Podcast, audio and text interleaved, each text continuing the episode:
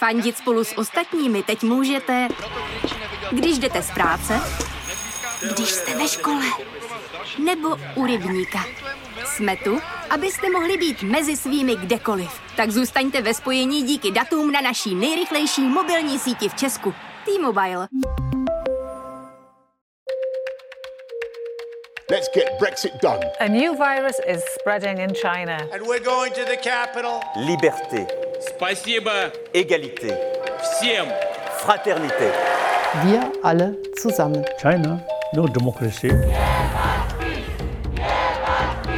How dare you! We struggle for justice. Hezký dobrý den u poslechu Checkpointu, podcastu o světovém dění. Z redakce Seznam zpráv se vám hlásí Eva Soukeníková. V dnešním díle se spojím s redakčními kolegy, kteří se nacházejí mnoho časových pásem daleko v olympijském Tokiu. S reportérem Jaroslavem Gavendou a fotografem Davidem Nefem si budu povídat hlavně o zákulisí letošních her a neslavném začátku českého týmu, ale i o tom, proč jsou japonští organizátoři tak trochu otrávení. Nezůstaneme ale jen u olympiády. Můj kolega Filip Harcar vyrazil reportovat o uprchlické krizi, která se odehrává na litevsko-běloruských hranicích. Přihlásí se nám přímo z Litvy. Teď už ale sportu zdar.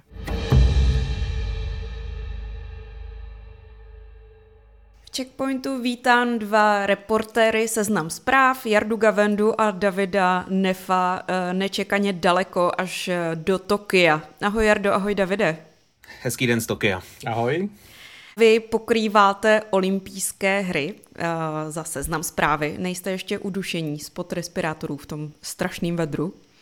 Tak samozřejmě je to tady naprosto rozdílné od toho, co známe v Česku, protože když se díváme na fotky na sociálních sítích, kde tam už nikdo téměř roušky nenosí, tak my je nosíme ve vnitřních prostorách budov, nosíme je, když jezdeme autobusem a nosí se tady i venku, když je přes 30 stupňů Celzia, takže když ty roušky jsou venku v tomhletom vedru, tak se v tom dusíme, to ano. Nevím jak David.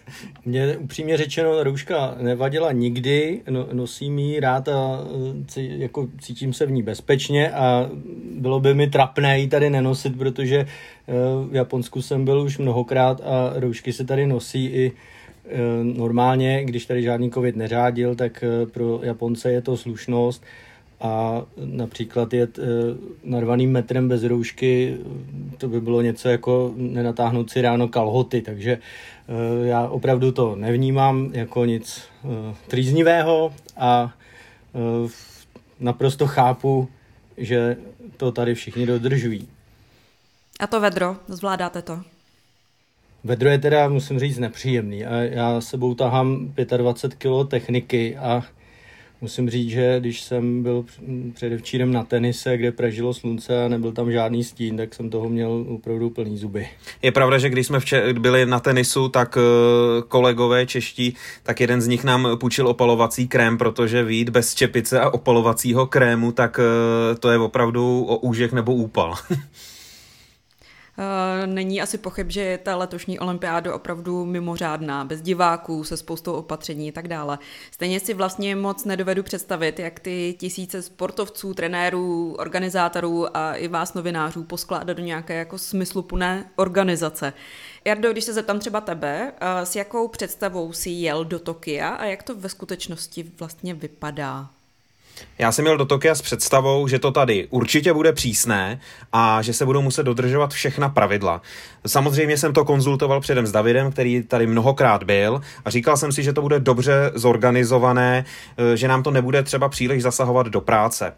Realita je taková, že samozřejmě přísné to je. Od organizace jsem čekal daleko víc, protože kolikrát člověku ujede autobus, nás to zdržuje při práci. Čekal jsem, že třeba když se vyžaduje testování pravidelné, takže to třeba bude možné na hotelu, nebudeme muset jezdit tamhle hodinu do hlavního mediálního centra, kde teda napliveme do skumavky a potom to dáváme do takového sběrného boxu, takže určitě ten covid minimálně naší práci a určitě práci všech kolegů tady ovlivnil na 100% a my prostě na něj narážíme tady každý den. Já to teda vnímám jako takový, takovou formu protestu po Japonsku, protože Japonci vám třeba nedají najevo, že se jim něco nelíbí, ale prostě to neudělají. Takže já si myslím, že ta organizace není stoprocentní a ta olympiáda tady je prostě nechtěná. A je to možná v historii první olympiáda, která nepropaguje svoji zemi, což je unikátní, ale opravdu ta organizace je, je tragická, takže když se třeba tady zeptáte člověka, který je přidělen v našem hotelu, aby nám měl, v podstatě měl by nám teoreticky pomáhat, má takovou žlutou vestičku, neumí slovo anglicky a ptáte se ho, kdy pojede autobus a on vám na to řekne maybe a to je jako všechno, co z něho dostanete, tak si říkám, že to není úplně normální. Já v podstatě ty Japonci se na to dost jako vykašlali a mám pocit, že teda k tomu přistupují tak, chtěli jste to, my ne, tak si tady poraďte. A hlavně teda ve městě, když doplním jenom Davida, to vůbec není znát. Tady jsou teda samozřejmě vlaječky se symboly, ale jinak žádné akce, nikdo to tady neprožívá. V podstatě to, že je tady olympiáda, člověk pozná jenom na sportovišti, že jsou tam ty hvězdy, jinak eh, město tím prostě vůbec nežije. S tím jsem sem teda taky jel, že jsem si říkal, že to tady bude trošku víc zpropagované a že to bude ve městě znát, tak bohužel není. Eh, k té samotné organizaci, co říkal David, tomu se ještě eh, dostanu později. Mě zaujalo, co říkáš, Jardo, ty, že ve městě není vidět, že ta olympiáda vůbec je. A vy se dostanete do města? Jak to vlastně je s tou eh, organizací, že vy musíte být vlastně v nějaké uzavřené skupině? Jak, jak to vypadá vlastně ten pohyb? Tak ten pohyb je samozřejmě naprosto omezený. My samozřejmě můžeme být na hotelu, můžeme využít autobus určený pro novináře k přepravě na ty jednotlivá sportoviště, což zabere mnoho času, jak jsem říkal. E, na hotelu tak e, si musíme dát snídani nejlépe na pokoji. E, potom tak samozřejmě je zakázáno chodit prvních 14 dní do restaurací, je zakázáno využívat městskou hromadnou dopravu, takže my žijeme v takové té novinářské bublině, člověk se stravuje na sportovištích a to, to je tak všechno. No. Nedovolí si prostě tady člověk porušovat eh, ta pravidla, aby jsme cestovali někde v centru, dali si někde pivo, tak eh, to prostě neexistuje a celý hotel je oblepený těmi pokyny, kterými se musíme dodržovat, eh, včetně samozřejmě nošení roušek, testování a tak dále. Chtěl jsem jenom doplnit, že to město vlastně známe jenom z toho autobusu.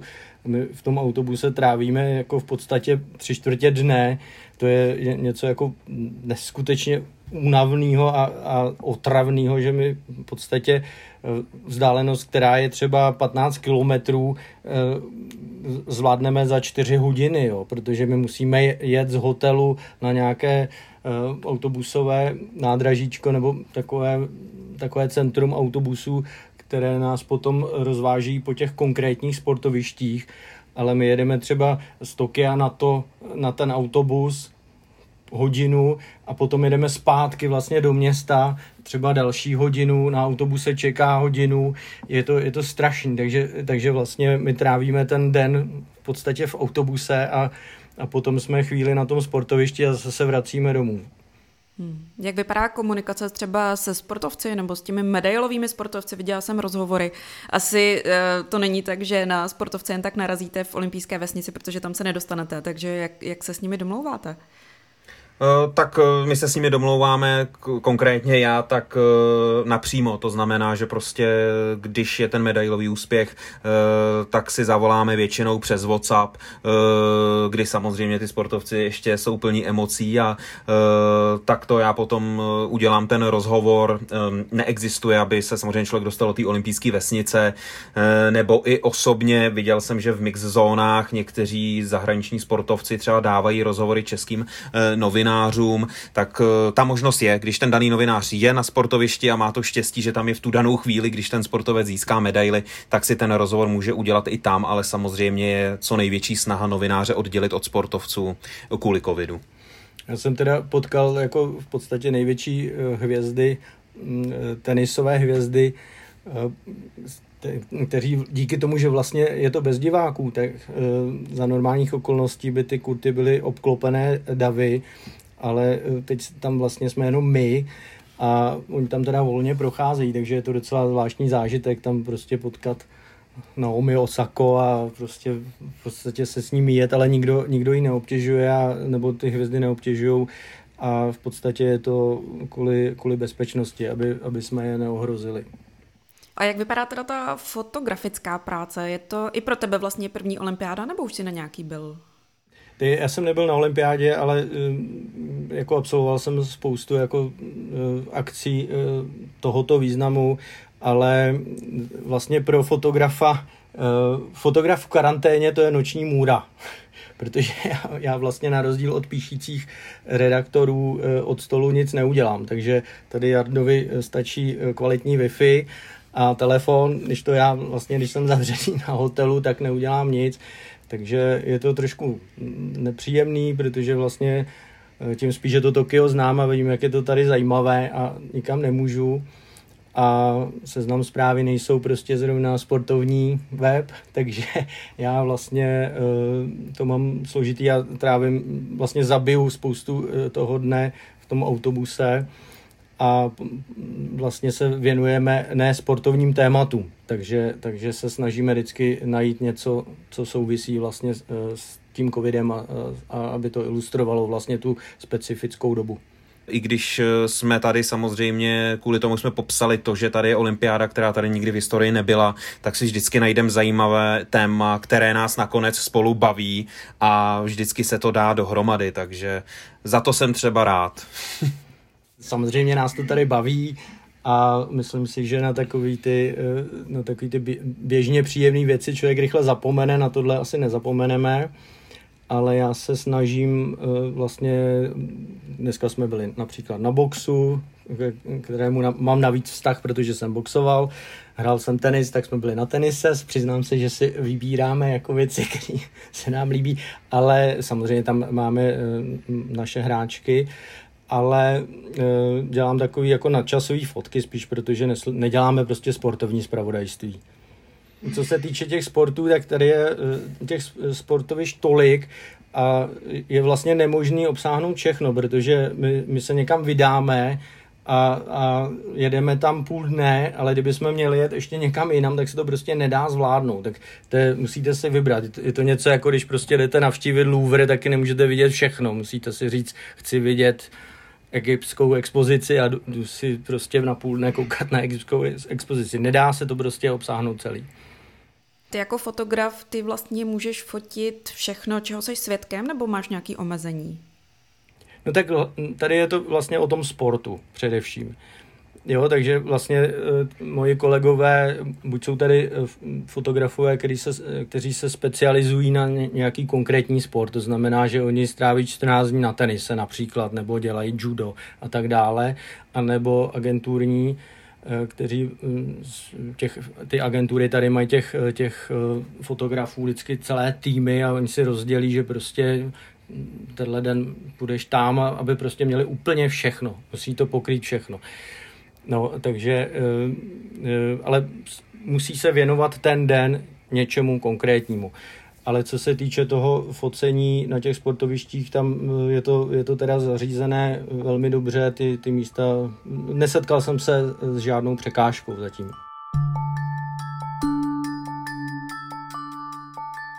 Posloucháte podcast Checkpoint s reportéry Seznam zpráv mluvíme o jejich zážitcích z covidové olympiády v japonském Tokiu. Nyní se ale přesuneme do Litvy, ze které se nám přímo z nitra uprchlické krize hlásí kolega ze zahraniční redakce Filip Harcer. Litevští politici i média mluví o situaci na litevsko-běloruské hranici otevřeně jako o migrační krizi a Lukašenkem vedené hybridní válce. Ví se s jistotou to, že lidé často z Blízkého východu nebo z afrických států legálně dorazí do Minsku a odtud se pak dostávají ilegálně přes hranice a Bělorusové jim v tom aktivně nebrání. Počty nelegálních migrantů, které denně zadrží litevská pohraniční stráž, neklesají a denně se teď pohybují kolem 150. Pro srovnání v minulých letech to bylo jen 80 lidí za celý rok. Dvě centra pro žadatele o azyl a nelegální příchozí jsou přeplněná a začalo se proto se stavbou dalšího stanového tábora na jiném místě.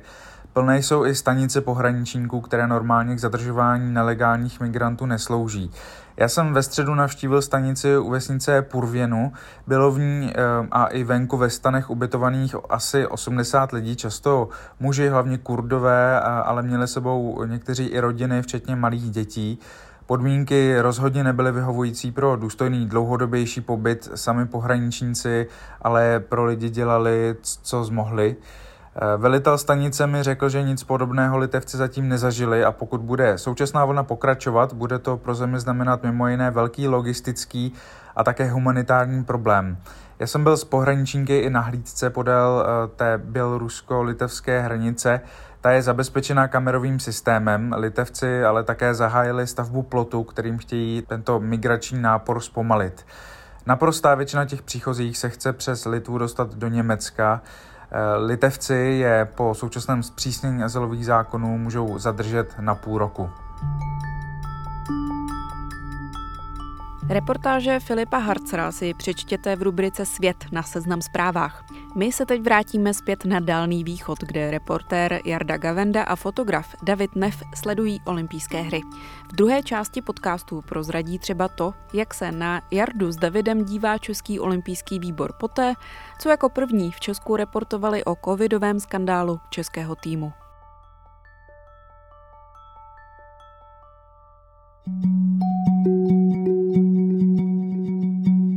Seznam zprávy uvádí druhou řadu podcastové série České podsvětí s Adamem Miklicou a Josefem Klímou o tenké hranici zákona v novém miléniu. Z podsvětí je víc polosvět a zločin infiltruje stát a balancuje na hranici zákona. Ten zločin se proměnil. Už přestaly fungovat ty jejich staré metody, takový ty drsný jako zastrašování. Místo zabijáků začali chodit právníci. Uslyšíte, jak Mrázkův ex-kolega Petr utíká do Švýcarska. Jak se naše zbraně málem pašovaly do Iránu. Švábův gang kosil bohaté podnikatele v zahraničí a jak někoho napadlo namíchat do alkoholu víc metanolu a skončilo to mrtvými a prohibicí. Poslouchejte na Seznam zprávách a ve všech podcastových aplikacích.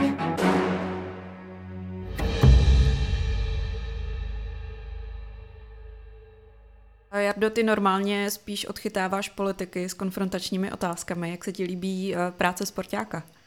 Uh, ano, tak to je moje běžná práce. Eh, mně se to tady uh, líbí v tom, že samozřejmě se člověk dostane k části toho sportovního spravodajství, například ty rozhovory se sportovci, uh, kdy tady mám s nimi premiéru, tak uh, líbí se mi to v tom, že ty lidi jsou, je to dobrá zpráva, je to pozitivní zpráva. Z politiky je to většinou konfrontace. Uh, když připomenu, tak nám vlastně ta olympiáda začala specificky a nesportovně a to byla právě kauza, kterou rozjeli seznam zprávy a uh, to byl, myslím, myslím, dnes už legendární let Praha-Tokio, eh, po kterém bylo několik sportovců a členů té české výpravy eh, s pozitivním výsledkem umístěno do izolace, eh, co jsme měli tak zprávy z Tokia, já tak si myslím, že to mělo i velký zásah nám.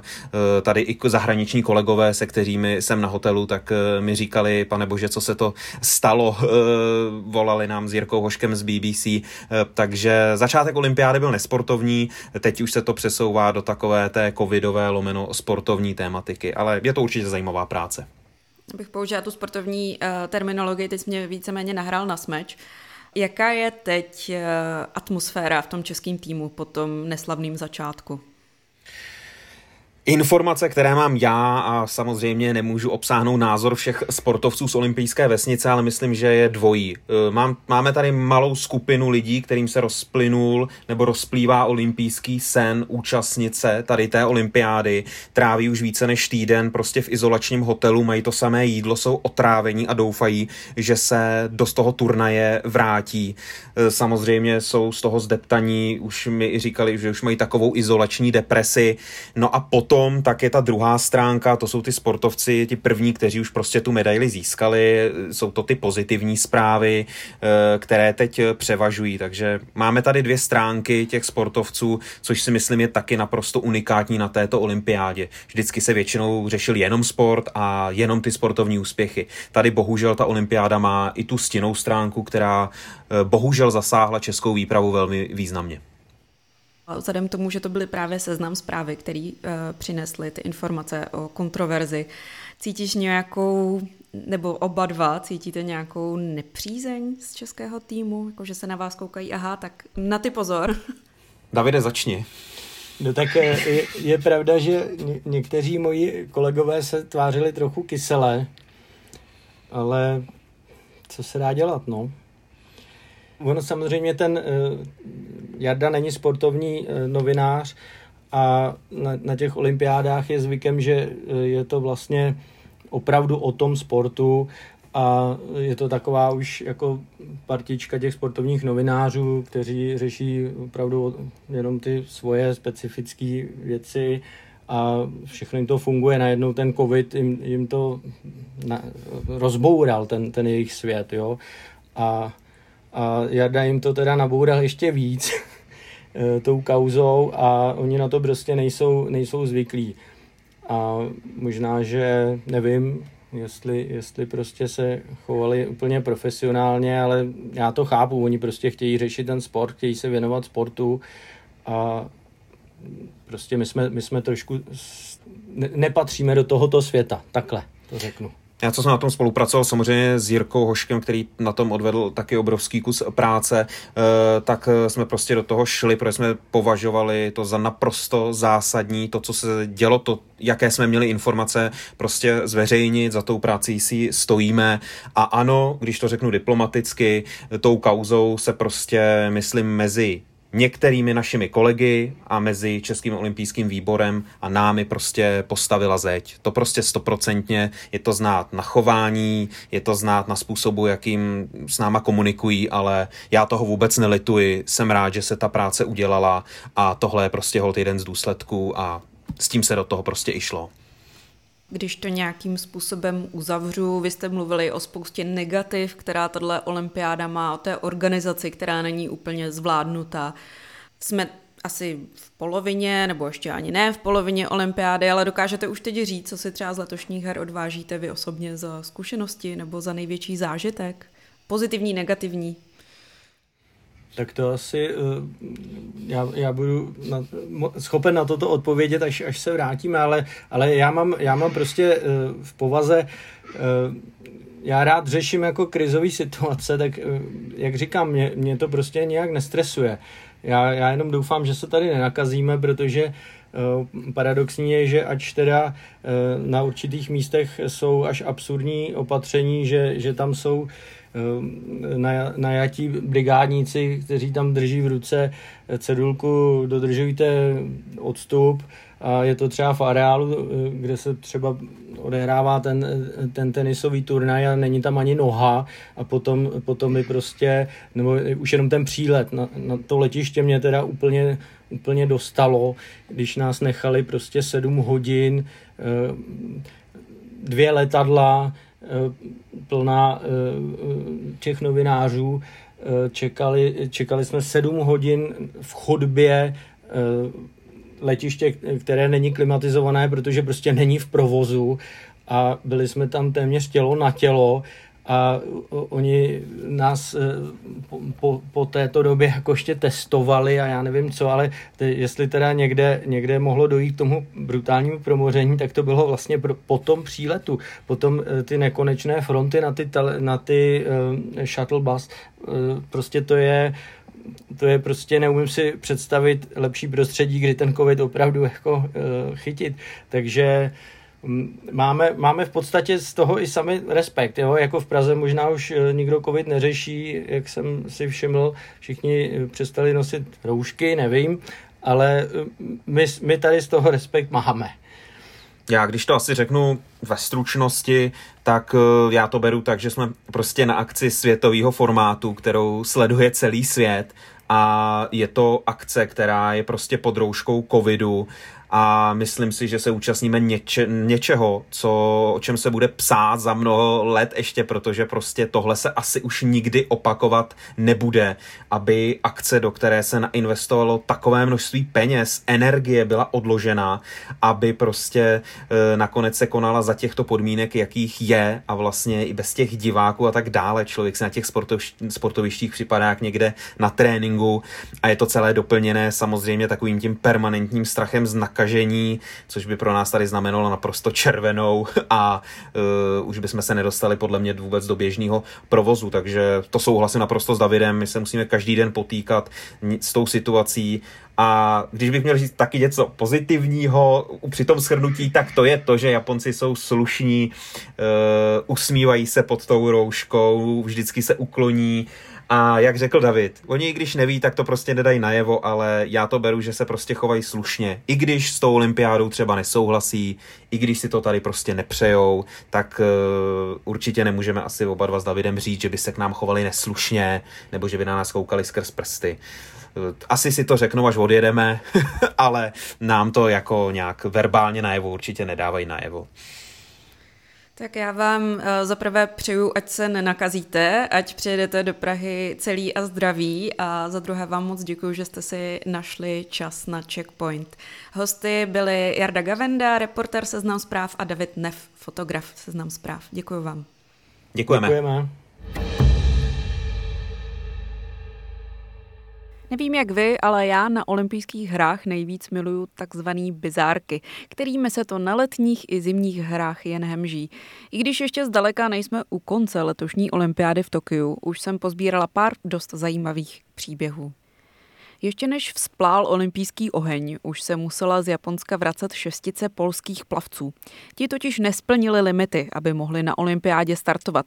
Polský olympijský výbor je měl registrovat jinou cestou a to neudělal. Zjistilo se to ale až po několika hodinovém letu do Tokia.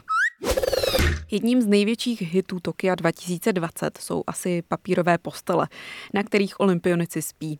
Spekuluje se, že možná mají být prevencí před velmi nedoporučovaným zbližováním sportovců, že tedy jde o v podstatě protikovidové opatření. Tak či onak, podle pravidla neolizujte zábradlí, sportovci nyní samozřejmě zkoušejí, kolik olympioniků jedna postel udrží. Na olympiádě už jsou disciplíny jako surf nebo skateboarding. Ten ovládají hlavně teenageři a ženskou soutěž vyhrála teprve 13-letá Japonka Momiji Nishiová. O 116 dní ale nevyšlo být vůbec nejmladší zlatou medailistkou historie. Tuto pozici drží americká plavkyně Marjorie Gestringová, která vyhrála v Berlíně v roce 1936. Dost vtipný byl i záběr na startující triatlonisty. Pořadatelé totiž zapískali start ve chvíli, kdy asi polovinu mola zabíral televizní člun. Do vody tak naskákala jen půlka sportovců a zbylí plavci jen nevěřícně zůstali stát na břehu. Start se samozřejmě opakoval. Hodně se v cíli divila i nizozemská cyklistka Anemík van Fleutenová, která si byla jistá, že získala zlatou medaili ve vytrvalostním závodě. Ovšem tak trochu zapomněla, že se od pelotonu už před nějakou dobou trhla Rakušanka Anna Kaisenhoferová a ta dojela asi minutu před nizozemkou. Jako obvykle se na olympiádě ukazují i geopolitické problémy. Alžírský judista Fatih Nurín odmítl zápasit s izraelským soupeřem Toharem Budbulem. A to, aby vyjádřil podporu palestincům, i když to znamenalo jeho vyloučení z olympijských her. To samé později udělal i sudánský judista Mohamed Abdel Rasol. Marocký boxer Younes Bála ukázal, že je očividně velký fanda legendárního Mikea Tysona. V zápase s novozélanděnem Davidem Nickem se protivníkovi v zápalu boje pokusil ukousnout ucho. Ten naštěstí včas ucuknul. Menší štěstí měl Evander Holyfield v roce 1997, kdy mu Tyson opravdu kus ucha ukousnul. A to už podle mě pro dnešek tak akorát stačí. Moc díky, že posloucháte Checkpoint, ať už na Seznam zprávách nebo ve všech podcastových aplikacích. V Apple Podcasts navíc přidávajte hvězdičky a komentáře, ty máme vůbec nejradši. Můžete nám taky tweetnout s hashtagem checkpoint pod tržítko Joleva, anebo nám napsat na mail audiozavináč.cz. A pokud Checkpoint rádi posloucháte, budeme moc rádi, když nás nominujete na křišťálovou lupu na křišťálová.lupa.cz, abychom později mohli soutěžit v kategorii podcast. Mějte se hezky, naschánou.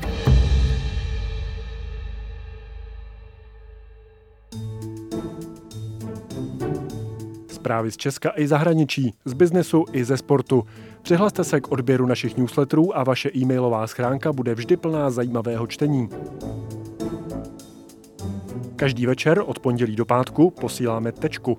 Chytrý souhrn toho nejdůležitějšího z aktuálního dění a výběr článků Seznam zpráv. Žijete fotbalem? Čtěte newsletter Notičky Luďka Mádla, fotbalového experta Seznam zpráv o zákulisí českého fotbalu a sportu. Kdo šel nahoru a kdo dolů? V pátek posíláme Cash Only, kde Martin Jašminský a Zuzana Kubátová komentují pohyby na české biznesové scéně.